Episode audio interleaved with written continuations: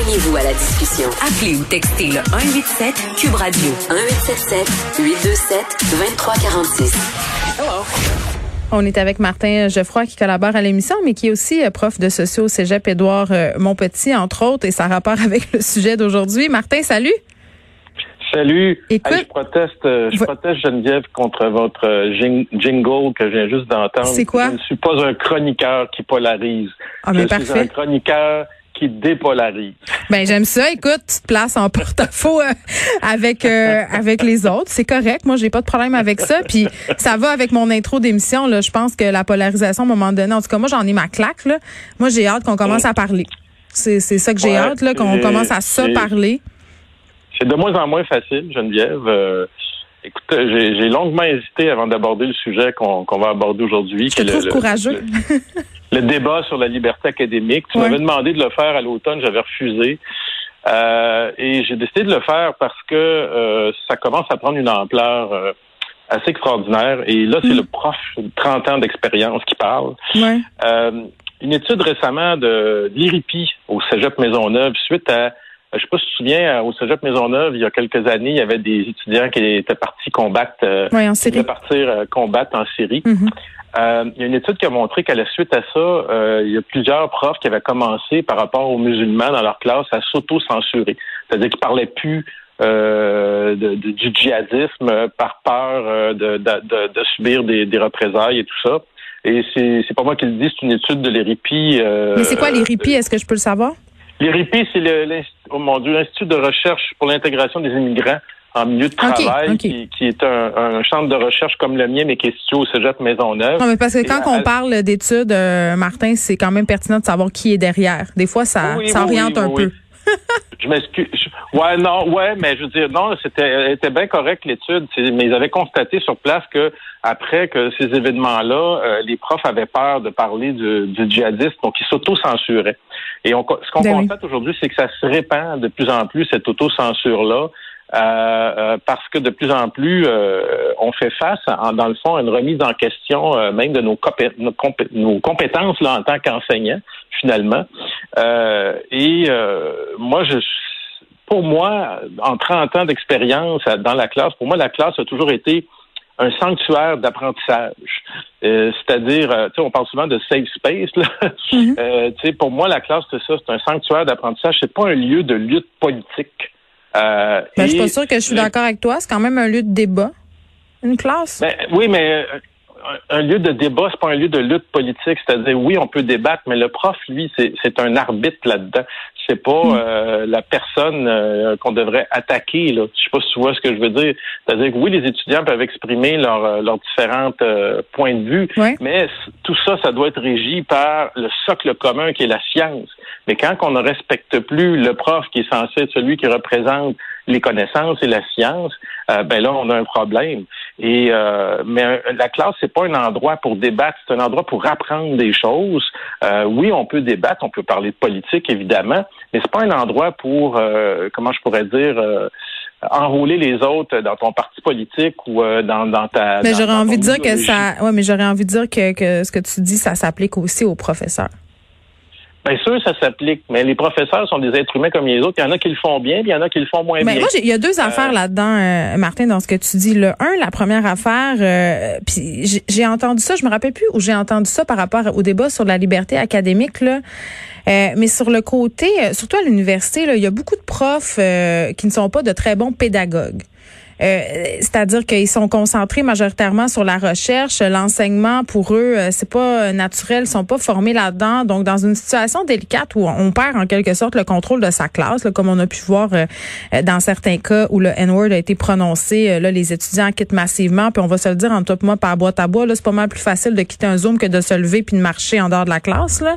Euh, ça, ça, c'est une chose. Euh, tu sais, la question pédagogique, à mon sens, est importante. Mais je parlais avec Martine Delvaux de, de ce même débat euh, la semaine dernière, euh, je crois. Et ce qu'elle me disait, c'est qu'elle elle n'enseignait plus les choses de la même façon aujourd'hui. C'est-à-dire, elle enseigne la même matière, les mêmes livres, elle montre les mêmes films, elle les aborde différemment. Les profs aussi doivent évoluer. T'es pas d'accord? Ben, écoutez, euh, écoute, euh, moi j'ai toujours été pédagogue là, parce qu'en plus je, je suis pas un prof d'université, je suis un prof de cégep, mais j'ai ouais. déjà été prof d'université. Mais même quand j'étais prof d'université, mais c'est pas donné à tout le monde, tu le sais. Mais c'est pas donné à tout le monde, mais euh, la, la, la problématique derrière ça, euh, c'est, c'est que euh, c'est vrai que c'est pas donné à tout le monde d'être pédagogue, mais en même temps, euh, comment je pourrais dire, le fameux N-word, moi je l'ai jamais utilisé dans ma classe, tout simplement parce que bon, j'ai pas, c'est vrai que j'étais pas en littérature, je faisais pas euh, Euh, lire des œuvres là-dessus, oui. mais j'ai toujours dit les Noirs et les Blancs, puis j'ai parlé des inégalités entre les Noirs et les Blancs, puis tout ça, tu sais. Sauf qu'à un moment donné, euh, il y a quatre ou cinq ans, euh, je me suis fait dire par un étudiant que mon cours était hétéronormé. Oui, Alors, ok. Euh, bon, j'ai... Comment j'ai, t'as accueilli j'ai, ça? Comment j'ai accueilli ça? Oui. Ben, j'ai... j'ai J'ai dit à l'étudiant, euh, ben c'est parce que je parle dans mon cours euh, des, des, des personnes transgenres, L G B T Q, tout ça, j'en parlais, mais la, les, la majorité de la société est, est hétérosexuelle. Donc, quand tu parles de sociologie, de la société à large, la, si dans cette société-là, la majorité des gens, euh, ils sont hétérosexuels, ben c'est sûr que la majorité du temps, tu vas parler d'eux dans le cours.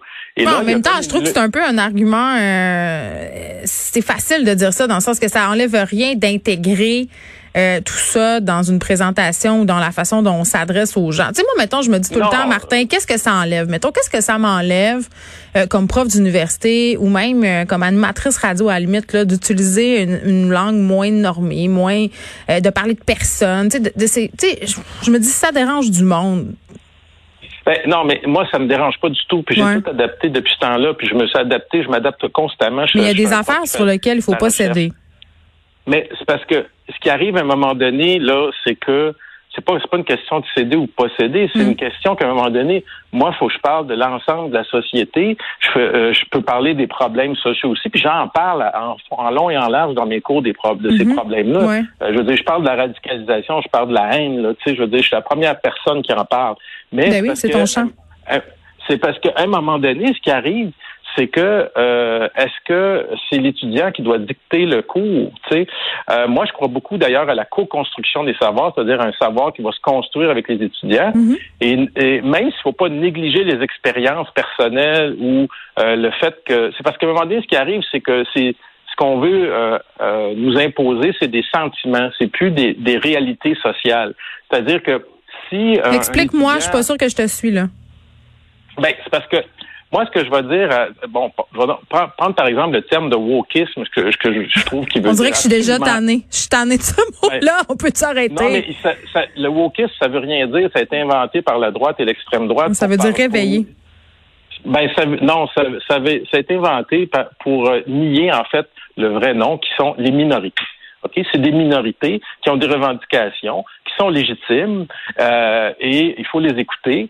Euh, et euh, quand on met ça tout dans le même paquet, ben c'est là que ça fait un débat polarisé. Mais quand on prend chacune des minorités une par une, puis qu'on les écoute, puis que dans le cadre d'une classe, ben on dit oui, il y a des inégalités sociales envers les femmes, il y a des inégalités sociales envers les Noirs, puis qu'on amène avec ça des statistiques, tu comprends, Geneviève, pour le prouver, mm-hmm. pas des, des anecdotes, parce que c'est. Mais ça non, on a des études sérieuses là. Oui, mais c'est ça, mais on les on les invoque jamais. C'est ça le problème. On se sert, et c'est ça qui fait la différence justement entre un militant et une classe où ce qu'on va discuter de manière ouais. civilisée, c'est qu'on va discuter sur des faits. On va pas discuter sur des histoires personnelles. Tu sais. Mais Martin, euh, tu, tu euh... sais comme moi là. Écoute, moi quand j'étais au cégep, j'étais bien énervée là. J'étais contre le McDo, j'étais contre le capitaliste. Je militais dans mon cours de philo activement, activement. Ça fait partie euh, du développement de l'identité et euh, du développement intellectuel de la plupart des gens. Oui. Écoute, des étudiants qui protestent, mais des oui. étudiants qui... qui il y, y en a toujours eu, je sais très bien mais comment oui. les gérer. Je sais comment gérer. Je sais comment gérer une classe. J'étais moi-même comme ça quand j'étais étudiant, donc mmh. je les comprends très bien. Puis d'ailleurs, ceux-là, c'est, c'est mes meilleurs. Mais la, la, la problématique que je vois en ce moment, c'est qu'il y a des groupes qui se forment et mmh. qui remettent en question... Euh, en fait, ce qui permet d'aller très, très loin dans la remise en question des enseignants maintenant, c'est que c'est un métier qui est fondamentalement dévalorisé, Geneviève. Comprends-tu? Oui. On est dans une pandémie, les profs sont à bout, ils sont même pas capables d'avoir du gouvernement une reconnaissance avec une nouvelle convention collective, OK? Mm-hmm. Euh, ils enseignent à des écrans noirs, OK? Ben oui. euh, comment comment veux-tu euh, respecter l'enseignant dans euh, ce puis comme je te dis, là, c'est facile de se lever d'un Zoom puis peser sur raccroche. Lève-toi c'est d'un cours facile. Pour voir, puis, puis marche. Marche dans le corridor. C'est très facile. La pandémie, la pandémie a La pandémie a accentué ça, puis je peux mmh. te le dire, là, les profs, ils sont à bout en ce moment. Ben oui. C'est quand tu es à bout qu'à un moment donné, tu as peut-être moins de patience, puis c'est là que mmh. ça, ça t'éclate dans la face. Mais c'est un, un métier enseignant qui est fondamentalement, et depuis plusieurs années, avec les coupures répétées, avec les coupures d'orthopédagogue, avec tout ce que tu veux, là, on, on en a par-dessus la tête.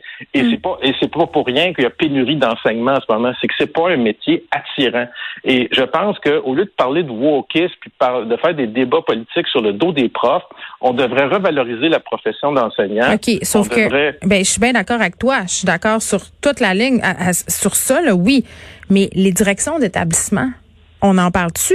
Ils ont leur responsabilité là-dedans, de les accompagner, leurs enseignants là-dedans, quand ils vivent des épisodes comme Madame Duval a vécu à l'Université d'Ottawa avec cette prof de McGill. Là, on a des administrations d'université qui, qui cèdent, entre guillemets, là, euh, je ne peux pas me positionner là-dessus, là, euh, qui abdiquent, entre guillemets, qui, tu sais, euh, prennent des décisions parce qu'ils veulent pas avoir euh, de marde, disons-le, c'est ça.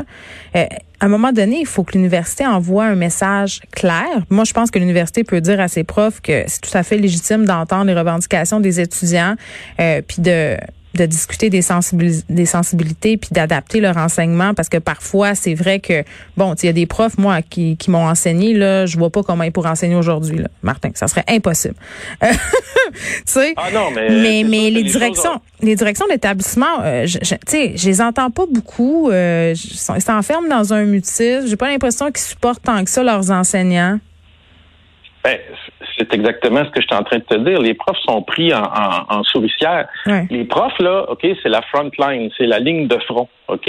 Derrière ça, tu as tout un programme. Les gens pensent que les profs sont libres de tout dire ce qu'ils veulent dans leur cours. Oui, ben, nous autres, les profs, les profs au collégial, là, euh, je veux dire, on a... Euh, non, mais ce que je veux dire, c'est qu'on a des plans cadres.